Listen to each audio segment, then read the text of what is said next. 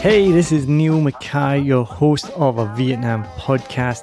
Now, before we get started on this episode, I wanted to share with you about one of my favorite affiliate partners, and that is Fiverr. I've been using Fiverr for years for everything from ordering YouTube thumbnails to keyword research, writing podcast articles, even to Canva designs and thumbnails and more.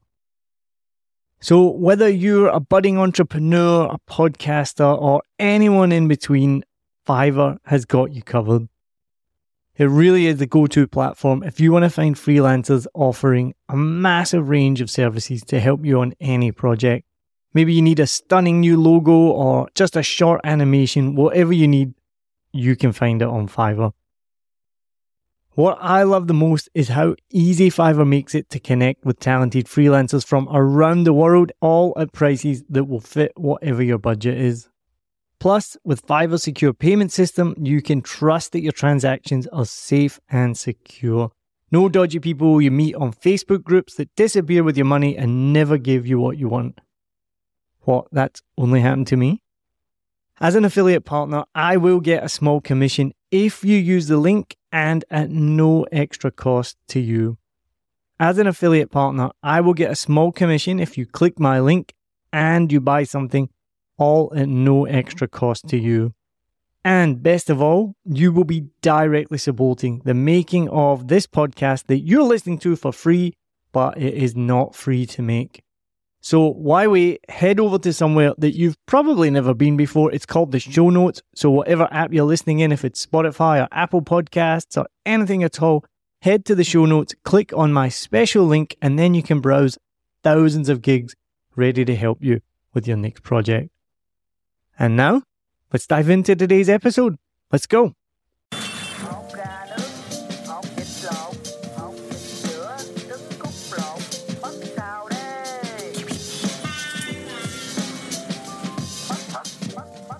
Today my guest is a drag queen. He's a gender funk performer and founder. He's the mother of gender funk and the queer collective. And he also does a little bit of teaching on the side.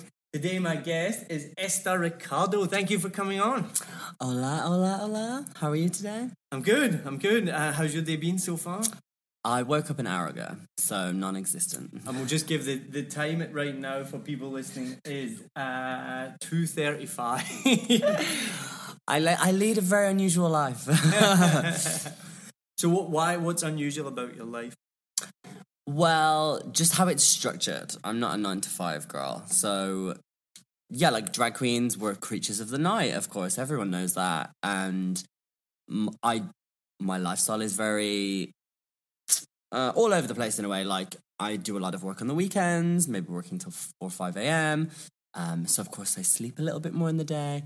Uh, but in general, I don't really get much sleep. Well, recently I haven't anyway. I'm trying to restabilize and get the balance. I just got back from the UK, so I've been in the UK for three months. So How was that? Fabulous, actually. The NHS was very delicious and free. Is that why Um, you went back? Part of the reason, um, I got quite ill actually from overworking on gender funk. Like I had exhaustion and other that led to other things.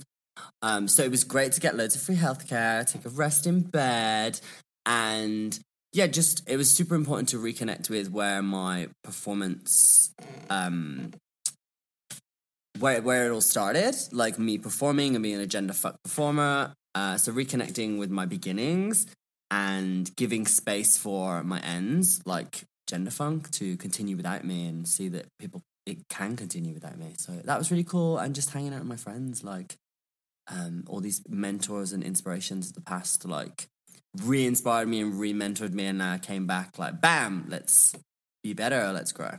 And how long had it been since you'd last been back? Two years, Yeah. yeah. I hadn't so had it changed years. much? Did you find? Yeah, um, yes, like in a way, like some of the people have changed. Of course, all of them have changed. I mean, I've changed radically, like massively. Um, some people have changed even better. Like I love them even more, and the connection's even stronger. Some people have changed, perhaps in ways that I don't like as much, but I still love them. Um, so yeah, but England's still talking about Brexit. that hasn't fucking changed. Can I swear? Ideally not. Okay, I'll stop. Sorry, That's drag okay. queens are foul mouthed, but no, I won't. Uh, I don't think there's many children that listen to, but we try and keep it. No, clean. I'll, I'll keep it pissy. Um, yeah, with Brexit, eh, I mean, I feel so bad for people that live in the UK. Like, I'm so sick of it, and I don't even live there. I have Mm. to deal with it. It- it- when I, I was back in July, and it just seems to be getting worse and worse. Yeah, I left England because I was just sick of talking about Brexit around Yeah, the dinner really. table. I was like, I can't with this anymore. I just Mm. cannot. Like, I'll visit when you're all done with this. you, you, you have your the whole bullshit. And oh, sorry, I'm sorry. Okay, Brexit is entitled to one bullshit. Yeah, like, uh, enough, yeah. but yeah, I'm yeah, I'm not here to talk about Brexit. No, we'll- we'll- but we're moving on already. So, where are you from the UK? Because your accent, in the little bit of time I've been talking to you, I've picked up on an American accent, an Australian accent, and obviously an English accent, and it's a mix of everything. Well, I am a man and woman of many colors and places. Uh, it's and by colors I mean like like painting colors, not like skin colors. By the way, um, I'm a very white privileged guy. Uh, I'm owning that, not owning it in a good way, in a, a respectful way. Do you know what I mean? Taking what's the word? I know what you mean though, and we I kind of talked about this with Angie and talked about it with a friend. I'm a white man as well, and I'm a straight white man, and I'm that far end of that spectrum. You're so privileged. I'm joking. No, but you know that it feels weird to say that. You- almost have to like re-own it because now the, there is such a broad spectrum of people that hmm. we accept. But that also means that there's people on the far end of it as well, and I'm on that far end of it. So it feels weird that you have to then kind of because, like I mentioned to you before we started, I'm a bit of a feel like a bit of an older generation. And for me, growing up, that was never a discussion. It was male and female bathrooms. There was homosexual, bisexual was just coming into the kind of equation. So we didn't think about any of this. There was no having to be like, well, I'm a straight white male. hmm But I think is that that- that's kind of what you mean by like your Yeah, like um yes, I mean well cuz what you have to what I'm very uh conscious of is that um when you know I'm doing a drag form that takes references from a lot of different places and there are I think several you have to be I personally am very respectful like with my drag and on things that I will do and things that I won't do. So just sometimes of course uh communication is a very um, confusing thing sometimes. And sometimes I just explain what I mean by a statement because someone who's listening might be like, oh, what do you mean? Like the colors, like as in like you're using drag to be different colors. Obviously, I'm not doing that. Um, so I'm just touching base and being like, hey, by the way, this is what I mean by that statement. Um, but you are right about the American accent thing. It's it's very very interesting. I am from Birmingham or Birmingham as we call it. Um, and I just feel like my accent kind of evolved when I was I studied in London, and in London my voice became more international because I was hanging out with a lot of people from different places. And I kind of was like, "Hey, you've learnt my entire language. The least I can do is speak clearly because people from Birmingham don't talk clearly." I've So friends from Birmingham, from Solihull. oh, that's the nice That's area. I'm, part, I'm from the dirty, dirty end of Birmingham. Ah, right. I'm proud of it. Yeah. Uh, so, and then, yeah, so I already kind of had a kind of international accent and I was teaching and training and facilitating. So I wanted to be even clearer then. So it kind of neutralized.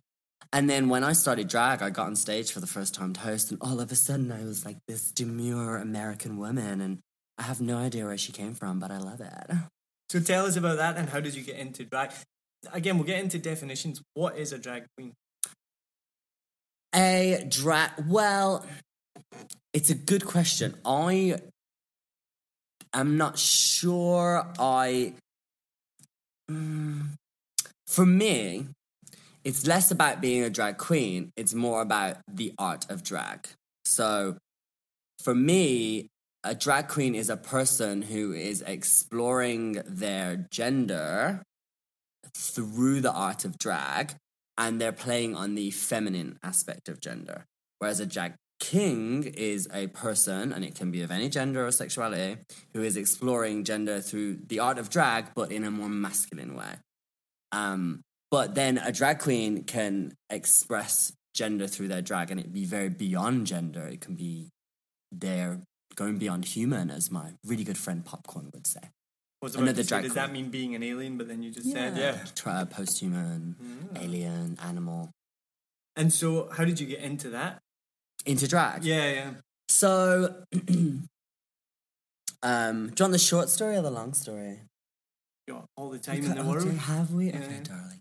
Uh, yeah, I'll, I'll give you the full tea. So, um, I actually I started performing when I was twenty three or four, I think. And but I started as a gender fuck performer. So that's fuck, not funk. um, and you can get probably guess where the name gender funk came from. So I started uh, in festivals as a gender fuck artist. So gender fuck is an art form that's similar to drag, but you're playing with gender.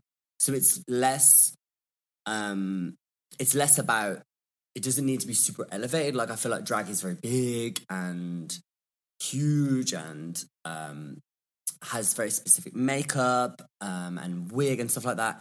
Whereas gender fuck is more just like playing with the it's very gender bendery and I never really did makeup and stuff. So I was doing that for like three years but always within like a very specific format and setting, like radical arts festivals where, you know, everybody's an artist or crazy or whatever, and it's a super safe space to perform. And then I started doing drag when I was here. So I moved here with one costume, thinking that wouldn't be a part of my life here. And I came here for a very different intention. I came here to learn and gain a different perspective, you know, as we're talking the whole white straight, the white straight, straight me. I mean, the whole white privilege thing, I was like, I want to gain a different perspective and like um, grow and be a better person and be more understanding. So I came to Vietnam. And then I just cannot get escape the glamour. So I found this night called Full Disclosure. um, and I started to attend that. Absolutely loved it. Started to dress up. And then the founder of Full Disclosure, by the way, you should go to Full Disclosure. It's absolutely amazing. It's an incredible drag show. It happens regularly. They're doing pool parties and stuff. You should go. Um, he had to go back to England for a while, so myself and three other people like looked after it for him while he was away. And that's where I saw my these skills that I'd learned from organizing festivals kind of came out, and I was like, oh shit, I forgot I had these. And so I worked on full disclosure for a while, but I'd had the idea for gender funk, which is a play on the word of gender fuck, the style of performance that I love.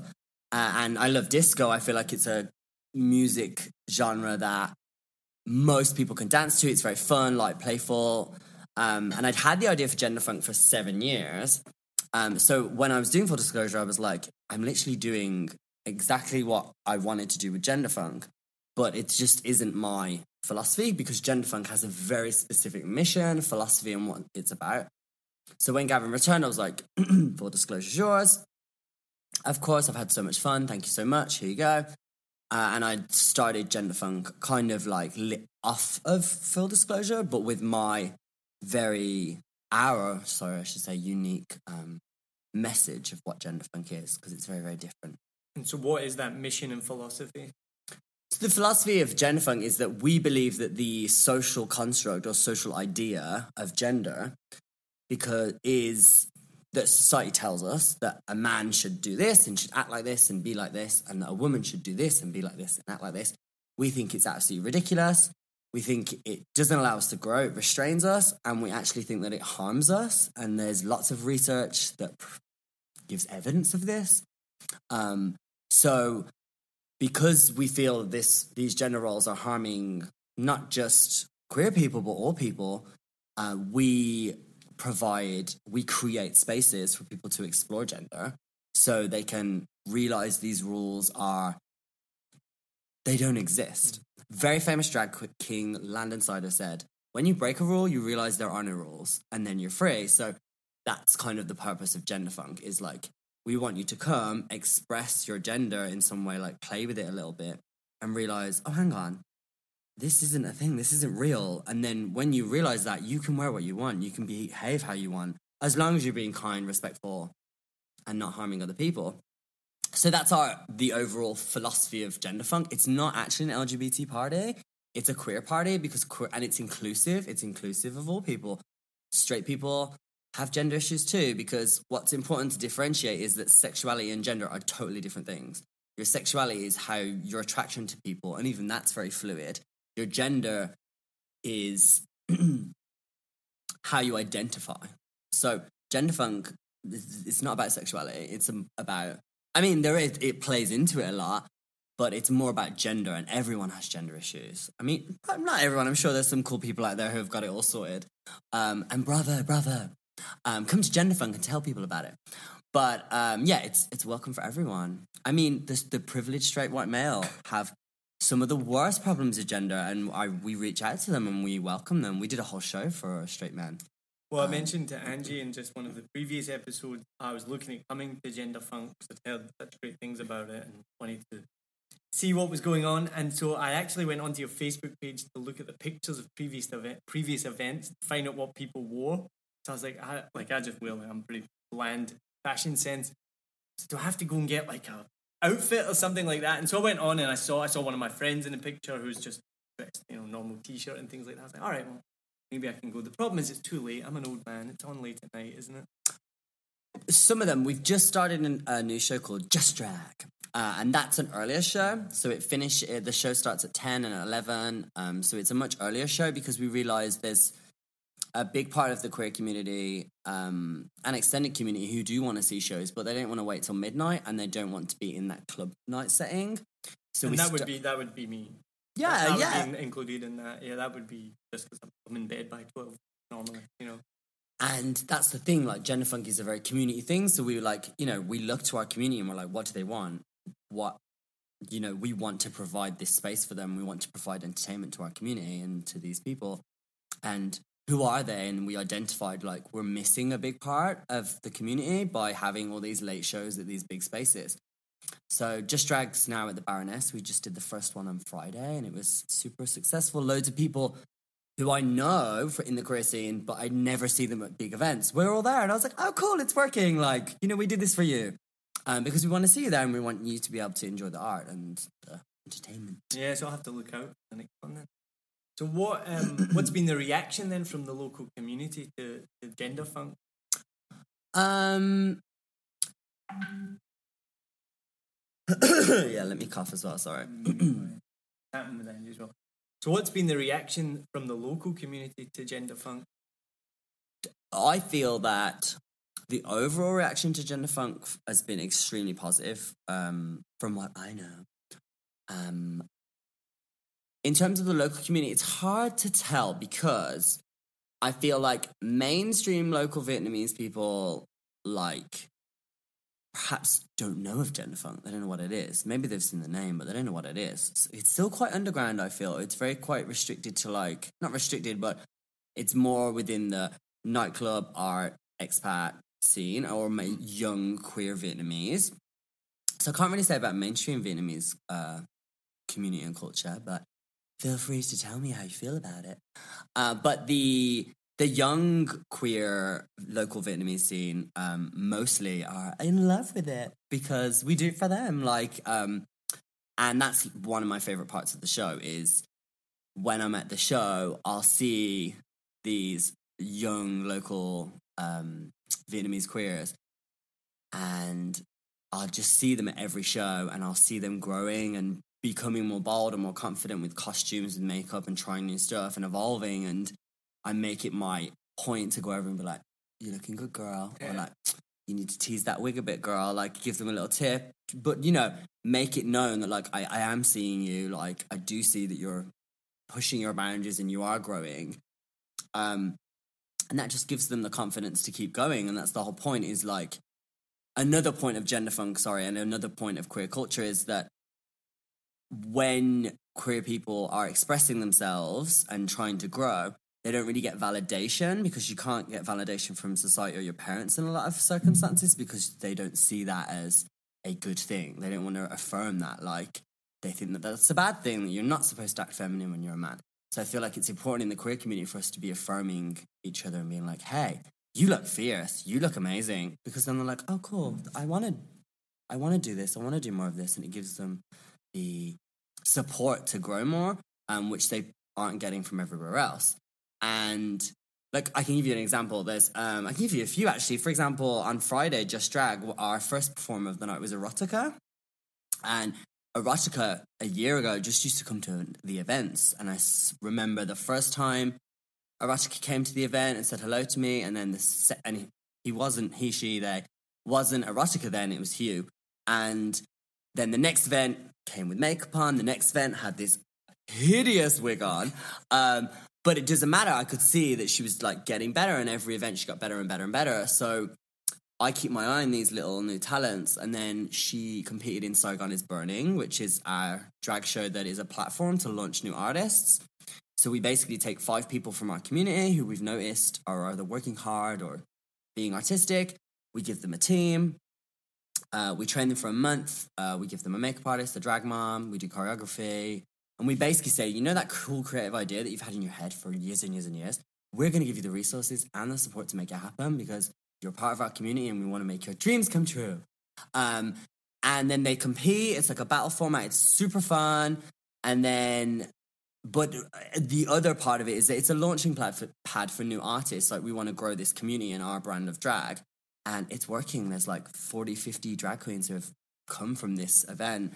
And Erotica started as just a little queer boy in the party and na- then was on Saigon is Burning, and now he's getting paid to be one of my professional performers at events. So it's you can see it's working. It's working. Yes, all the hard work and the death. I nearly died. That's an exaggeration. And would you agree that that it's a very surprising part of the kind of Saigon Vietnam culture? Like when you go back home, are people shocked to learn that this is going on here? They are. I think people are shocked that it's happening because they just don't have an understanding of Vietnam. Whereas like Vietnam's like totally chill. Like like um Or Saigon is. Saigon is, Yeah. Well, that's why I've been corrected on that. It's, Saigon is Yeah. very different to the rest of Vietnam. True. With drag, however, there is really good drag in the north. In Hanoi, like um, I know a lot of the Hanoi drag. We have Hanoi is burning, like gender funks in the north as well. So although like the the structures maybe aren't as good as in the south, um, the drag scene is diff- very different and very in and very cool in different ways. Like for example, in the north, what I really love about the northern drag scene is um, I feel like unfortunately because of the restrictions on uh, venues and late night stuff, like they are limited in what event spaces they can have, which of course limits a lot of the stuff you can do. However, in terms of diversity, the North are slaying. Like they have loads of drag kings, which I am obsessed with right now. It's like one of my favorite things in drag at the moment. They have a really cool community of artists that are all supporting each other. Um, so yeah, they're, they're they're slaying up in the north. They're doing really well. Like nights like Peach, um, Queen of Hanoi, and Wet, and Le Pillion. Like yeah, there's some really cool stuff there. And so to go back, what did you what did people back home say then when you tell them like this is what's happening in Vietnam? I don't know. I think I had to like make it a bit more real for them because obviously when you're just getting Facebook and Instagram reference points, I go back and they're like, "You're the RuPaul of Vietnam," and I'm like, "Girl, I'm not the RuPaul of Vietnam, like at all. Like I'm like low key club, well known. Do you know what I mean? It's not. I, let's not make this an ego trip. It's not a thing. That's I'm- nice to hear What do you mean? that you're the RuPaul of Vietnam. That's gonna make you feel good. Um, it, I just don't see it like that. Like, I mean, it's cool, it's nice. Like, but I'm just like, you have the wrong idea. Like, Can I title this episode the RuPaul? The, ah, don't. I'll probably get sued. Um, no, because uh, it's like I would. I mean, I do have a lot of respect and love for RuPaul as for what he has done for the world. Um, for drag, for example, but I feel like, and he is a massive inspiration, like s- spiritually as well. It's actually the spiritual and the business sides of RuPaul that I really respect and honor. However, m- my artistic drag I don't get my inspiration for RuPaul from that. Like drag for me is more art than this homogenized product. I mean, I think that's important to also have. Like you, if you want to do your art and you want to make money off your art, or you want to sustain your art, you need money. So you do need to apply your art to different formats to make money. Um, so you can buy more shit and do more art. Um, so I do respect RuPaul for that, and I get a lot from him. But I maybe some of the rules of the TV show there are like some negatives of it, like like kind of framing this is what drag is when drag is so open and that's where gender funk differs to kind of the main image of drag is gender funk is super super open and fluid with our definition of drag and we it's invited it's inclusive of everyone we have drag queens from all different genders all different identities Who's the oldest and the youngest? if you ask the kids, they'll all say me. I think I am as well, which is shady. Is the shadiest thing ever. How old are you? I'm not old, darling. I'm young. How young are you? Uh, 29. I'm 29. I'm 30 in a week. baby. Yeah. Um, but I think I am the oldest. Let me think. From Gender Funk, I'm pretty sure I'm the oldest. Which is ridiculous because, like, when I started doing Gender Funk performances or when I lived in Europe, I was the baby of the group. Like, all my friends are like 50 and 60 years old in, in Europe, uh, or like 40, 50, 60. They're much older. So I just have a wizened mind. So yeah, here I've got this mother role, which really shocked me. I don't know what I didn't expect it at all because I was like the baby who was just finding my footing and stuff. But then I think I just didn't realize how lucky I was to have been to have had my experience that I've had at such a young age in Europe and to be have been in this radical festival scene and had these amazing mentors providing me with these alternative lifestyle references. When I came to Vietnam and I met I hadn't been hanging out with nor- let's say normal people, not in a bad way, but like I'd only been within very alternative spaces for three years. So when I kind of came back to mainstream society, I was like, whoa, I forgot about this. Like, this is boring. Like, oh my God. For me, like, it's as long as you're happy, yeah, you know, I, I'm sure you're not bored. Not you, but the mainstream society is. Um, I hope you're not anyway. If you are, come to Gender Fun. um, so yeah, I, I just found it difficult coming to Vietnam at first, not because of the culture of that stuff I was loving. Um, I found it more difficult just being back in a mainstream society, like going to normal bars. I was like, what is this? Like, it's really expensive. It's dirty. I can't lie on the floor. Um, I can't wear what I want. Like, this is terrible. So I was here for six months and then I went back to all my festivals that are a huge part of my life. I came back and I was like, I can't live here with this. And that's part, another reason why I got found full disclosure and then started Genfunk was like, I just need a space where I can be fabulous and there aren't that many. So if you can't find it, build it. And that's exactly what's come up time and time again when I interview people, especially in the creative space or even in the business in the business space as well, is because Vietnam is so new, so developing in a developing sense, coming becoming modernized very mm-hmm. quickly. There's a massive gap right now in a space for people like yourself. You're saying you're so young, but you've Yeah. got all this experience. You can come over and you can start something. Same with restaurants. Same with like so many people have come when they come on the podcast say, you know, I couldn't do this back home. I have a friend who's a musician here. He gets paid to be a musician, and this was last week. And I won't say his name because I don't want to embarrass him, but he's an amazing musician. And last week he said to me, he said, you know, the, the guy I play with, we think we're really average, and if we were back home, we would never get paid gigs. But here, we like get four or five paid gigs a week, and we pretty much make a living out of playing music. It's amazing. And I think as well podcasting, like there wasn't many podcasts when I started. There's more now. I probably wouldn't have started a podcast if I looked and been like, "Oh, there's all these other ones. I'm not going to bother." It's very true. And sorry, I'm sick.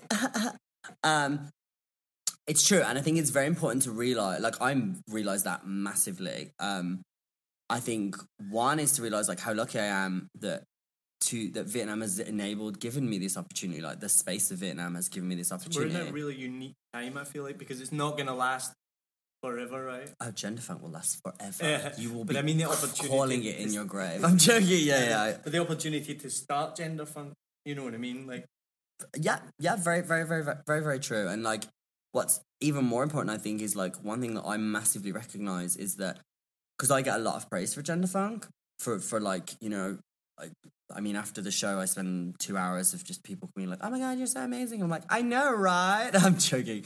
Uh, no, and I the thing is, is like I say to people, I'm like, "Look, I just am very lucky to have been born in a country and to have lived a journey and an experience where I've I have all these skills that I've learned, uh, and I'm very lucky to have had these skills. I worked very hard to learn these skills, and I, you know, went out and found these skills, and I take validation and credit for that. But at the end of the day, I am extremely lucky, and I'm very understanding of the circumstances that enabled me to have them.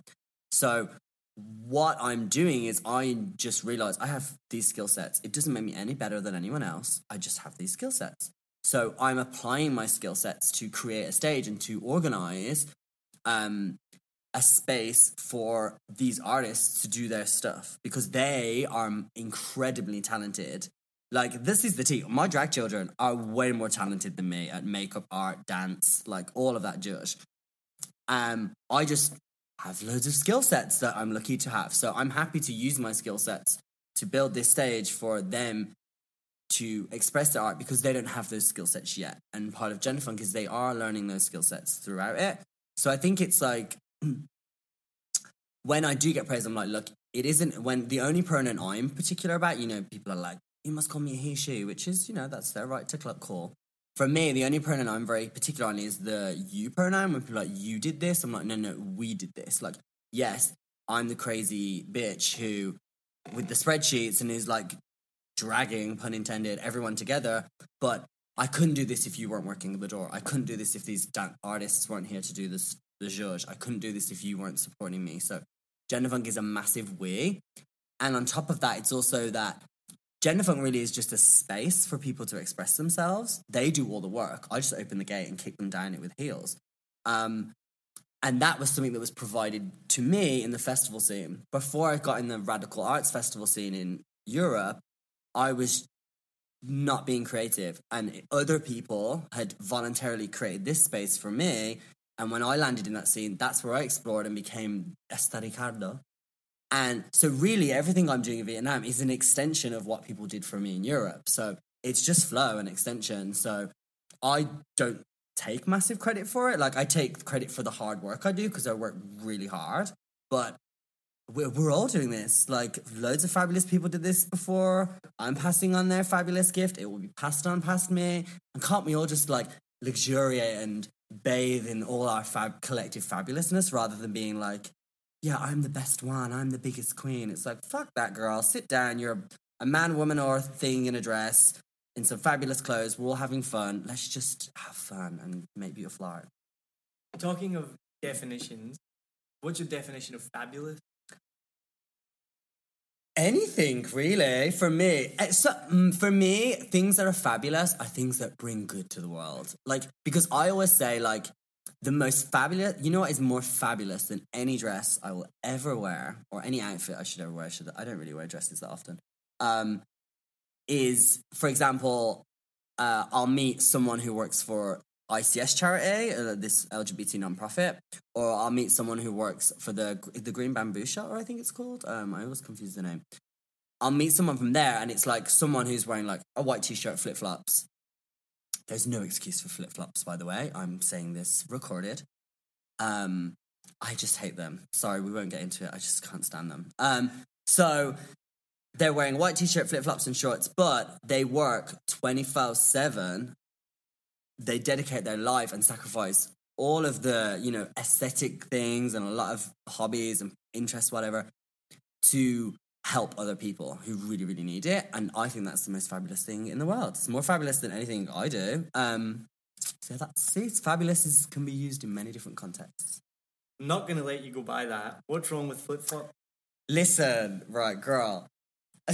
I, I know it's me. I accept that they are socially acceptable everywhere else. I know that they're cool. You can flip them on and off. I get the whole thing. But one, I just don't like how they look. I don't like that your toe is split by this thing and then the sound they make. Well, you know what they're called in Australia though. Uh, thongs. Yeah. Yeah. I just. Does that not make them more fabulous if they're called thongs? No, because thongs aren't that fabulous anyway. Thongs are ugh, a bit. I don't know the English reference of thongs. I'm kind of. Uh, um, no, I just can't stand them. I just think they're vile. The sound they make, they look horrible. People are flapping around. Plus, I associate like Brits abroad with them. I have no problem with people having them. Like, I know I am on the the one with issue. Yeah, you can wear them anywhere you want. It's just never gonna work for me. What like would you wear on the beach? barefoot, barefoot, or I'll wear some kind of sandal maybe. Okay, so now we're getting deep.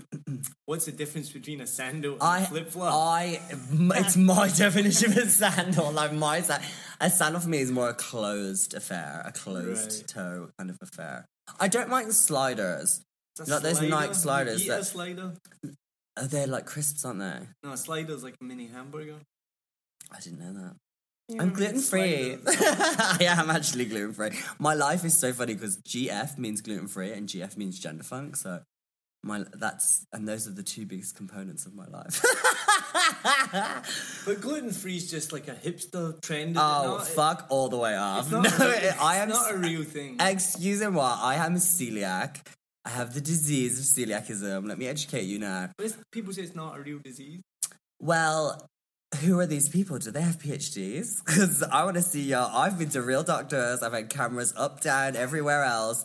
If you are telling me that you are more experienced in research than PhD doctors with cameras down my throat, then I will start listening. So but it's not just a hipster trend. no, there is a hipster trend, of course. I'm obviously joking, but I know. it's frustrating when people will kind of say things like that. You know, just, all these people are gluten free, and you're like, "Uh, I'm pretty sure if they could eat gluten, they would eat gluten. You know what I mean? Yeah, no, honestly, you're not. It's for me. It's a whole joke. Like I play with it on stage all the time. My we play with it all the time. Me and my friends. The thing is, yes, there is a hipster scene to the whole gluten free thing. I can't believe my friends are gonna die that we're talking about this. They're gonna be like, "Shut up, Ricardo," because like it's like a running joke in our friendship group. Like someone will be like, "Do you want a beer?" I'm like, "I'm gluten free." Like and everyone just like, "Oh, shut up, Well, I offered you a beer, and the first thing you said was, "I'm gluten free." I met because I make it. What I love is like something that people have a negative concept of of me in my life or something. I I go super far with it as a satirical way. For example, when I was younger, people would be like, "Oh, you're so gay, you're so gay, you're so gay," and it started to affect me. So I was like, "Okay, how can I reclaim this?" I was like, "You want to see gay? I am gonna be the most gay you have ever seen. So now you will see me in the cut off little booty shorts. You'll see me with the football socks up to my knee. I'll be wearing a crop top with my little sailor boy hat, and I'm just like prancing around like, yeah, I'm really gay. Like, and I just like take it to the extreme. I radicalize it as a way of me processing it and taking charge of it. and what was the reaction when you dressed like that? Then They live. They live for it. Like, th- here's the here's the thing. Um, so for me, I struggled with my gender and sexuality for a very, very long time. Actually, um, I only came out to my mom when I was 25, which is super late, especially for someone who's megazord gay like me. So, and the shift for me was I spent so much of my life being restricted and not being creative and not being my true self because society, the government, everyone told me that you're a man and acting this way is a bad thing. It's negative. So I didn't do it. And then I was lucky enough to be put on this path or kind of maybe manifested it in a way. And I found this festival scene where, and I went on my own to this festival and it was this open playground where I could do what I wanted. It was a safe space.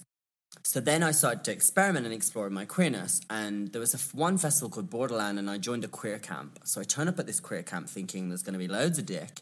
Um, and it was predominantly like male female couples who are queer, for sure. But that shocked me. The, this idea of queer being like male and female couples mostly. I was like, um, where are all the single gay men? That's why I'm here. Um, it's not, but it, I, I wanted. I thought that's the space I'd be in. Sorry, just quickly to interrupt. A queer camp. It sounds like the opposite to um, what's the camp? Inversion camp, is it? When they- Ah, It yeah. sounds like the opposite to that. Well, what?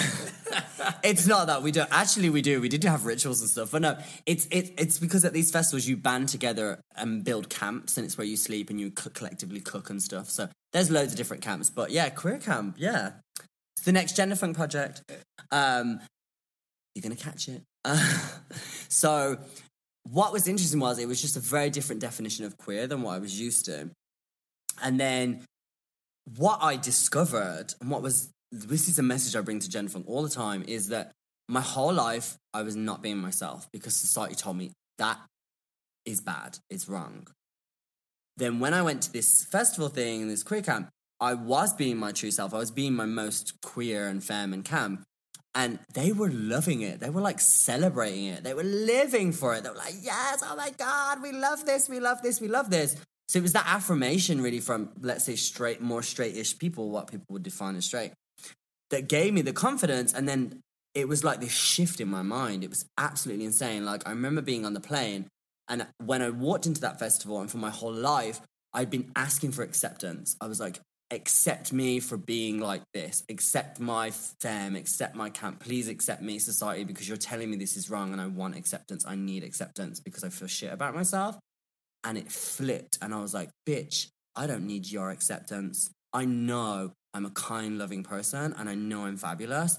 I'm not asking for anything anymore. It's an invitation now. I'm inviting you to come and celebrate my queerness and all the benefits it can bring you your life, not the other way around. Um, being queer is diversity, it's color, it's happiness, it's love, it's support, it's art. And I'm so lucky to be queer. And I look at my friendship group, and they're from all over the world. They're all different genders. They have been through terrible hardships, which make them so empathetic, and they're so supportive and loving and artistic and creative. And it's fabulous. And isn't that what the world needs? Straight people have done fuck the world up.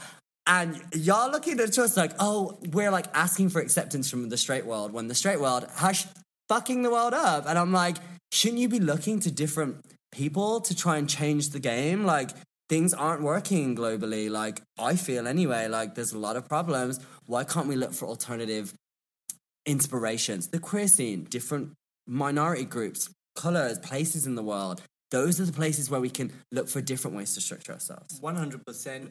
But old straight white men are the last group of people that are going to do any of that. Unfortunately, But they're also gonna die soon, so I'm, that- I'm no, no, that's a bold faced truth about it, and I think a lot of people, definitely younger generation, even younger than me, are waiting for that to happen. Like in Scotland, with the referendum to become free from the United Kingdom, it was the older people that overwhelmingly voted to stay in the union, and the younger generation overwhelmingly voted to leave. And I know there was a lot of kind of like, well, you're all going to die soon. You're not going to live long enough to see what this is going to mean. The young population want this to happen, and I think that's why the referendum. I'm not. I don't. I don't want to speak like an expert because I barely even know anything, so ignore everything I'm saying. The young people, I think that's why there will be another referendum because that younger generation. And the last thing I read just last week was the older gen. They were a survey of older people, and they were saying, "Yeah, now we made a mistake." That kind of the results of the survey. We want to do that, but um, I think what th- there's an important thing I think to note here is that like you, you know you, you said like the old straight white people yeah I get it. And I do I believe in that. Yeah they are causing a lot of problems in the world. There is too much power there. And this is we're reaching an age where people minority groups have been empowering each other enough like and you know really banding together that it's coming to a point when we have got the confidence and the drive and the fabulousness in my opinion to start being like, yo, we demand equality now. Like, it's not even a question anymore. Like, well, there's enough of us to be like, yo. and how many people in politics or in positions of power are now from minorities that 10, 20 years ago would, wouldn't ever, ever get there, whether it's color, gender, whatever. That true. Trans politicians and things like that. Yeah, know? and it's amazing they are definitely steps in the right direction. What I think is important for me, and this is me as an individual speaking, and I, and also in turn, a lot of gender funk's philosophy is this, is that um, at gender funk we are not hating. We'll make jokes about it, but we are not hating straight white people at all. Like a lot of I cry at straight white people because this is a really important point for me. Is that at the end of the day, you can't help how you're born. If you're born a straight old white person, I mean, you're not born old, but but yeah, if you're old now, you were born 60 years ago as a straight white person. You were born into that experience and you lived that experience and you were educated in that way. That's not your choice. You didn't choose that. So I don't hate you for being born and being educated that way. What, are, what is more important to me is to try and build a bridge and a connection for us to understand each other so we can make the world better for both of us. So I, I feel like there is a radical liberal movement that is like, you know, screw the straight people, white people, they're evil. And, you know, they're not the best, but they're not bad. They're not bad people. That's just how they were taught the world is. And we're not going to get anywhere by shouting at each other and creating distance. We need to have parties together. And that's what gender funk is. It's an invitation to, like, hey, come and have a drink with us, party with us, and see that this is a great, fabulous thing. And maybe it will change your perspective. So, that's why we did like the straight guys edition and that's why like we are an inclusive space is because i have nothing against anyone i don't care what color you are as long as you you can't choose how you were born your experience but you can choose to change it when somebody provides you with different information and you can choose to grow if someone has patience and gives you an opportunity to if you decide to not grow and not be grateful of that patience then you're a dick and i will call you straight but most people aren't. Most people that I meet that are white and straight, like, and I talk to them about this stuff, they're like, oh, cool. So what about this? They ask nice questions. And if we're shouting at straight people all the time, like, you've got my pronoun wrong, you've done this, they're not going to ask questions and then they're not going to learn about us and we can't be friends. And at the end of the day, we all got to live in this world and there's more straight people than queer people. So we gotta be Do you nice to think them. that that is um? I don't want to say part of the problem, part of the challenge. lộn học giữa trứng cút lộn mất sao đây Thanks for listening to episode 8 of season 2, 7 Million Bikes a Saigon podcast. Hope you enjoyed that. I've decided to split this episode into two parts because Ricardo was so interesting. He had so much to talk about, and I enjoyed listening to him so much. It went on a little bit, and I thought instead of putting out another long episode, we'd break it into two parts. It'd be great to know your feedback. A lot of my episodes are over one hour. It's not intentional. Uh, I like to talk a lot. I find my guests really interesting, and I feel the natural conversation seems to last about an hour. Um, but is that too long? Would you rather have more two parters? Would you rather I just shortened the interviews and kept them more succinct? Or are you just happy to listen to me and my guests talk on and, and have the natural conversations that we are? So I don't know. Let me know what you think. It's good to hear your feedback. Um, I hope you enjoyed that though, and please listen in next week for part two, where we talk more about sexuality, gender, um, and straight white men in the world, and how fabulous Ricardo is, which he is. He was a a really entertaining guest. As always, thank you to Lewis Wright for composing the theme tune to 7 Million Bikes, which is still uh, one of my favourite things to listen to. And thank you to Lane Wynn for helping me design the cover art as well. You can get 7 Million Bikes anywhere you get your podcast Apple Podcast, Google Podcasts, Spotify, Stitcher, anything like that. You can drop me a line, 7millionbikes at gmail.com, or please go on the Facebook page, give it a like, send me a message, leave a review, let me know that you're out there and you're listening, and if you're enjoying the show or any other feedback that you have. So keep listening, keep tuning in, and enjoy part two next week with Esther Ricardo.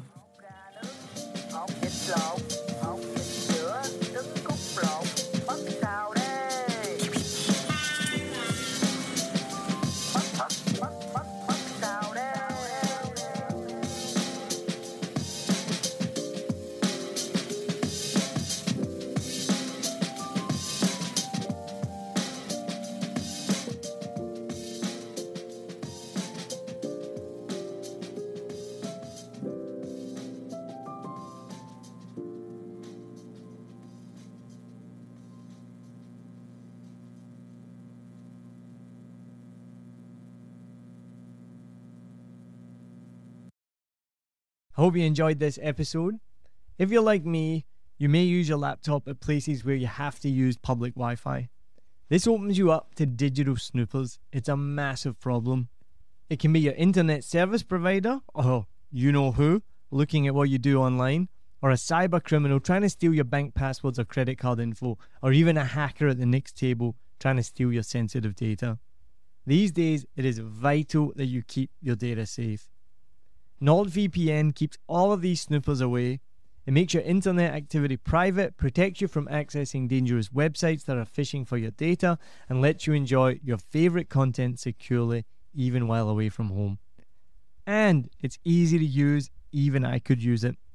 I've actually been using NordVPN for years now here in Vietnam, and I'm excited to be an affiliate partner with them.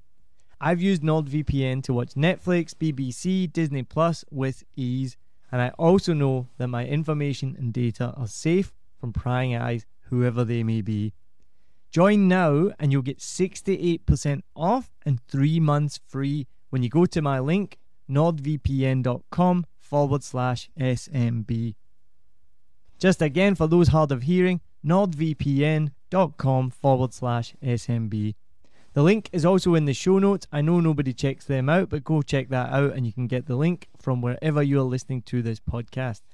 As an affiliate partner, it also means that I will get a small commission when you sign up, but at no extra cost to you. So not only will you be getting a great deal through 7 Million Bikes, you get a great VPN and you'll be supporting 7 Million Bikes podcast. Stay safe online and enjoy the shows you love. Any questions, just let me know. You know how to get in touch with me, and thanks for listening to this show. Cheers.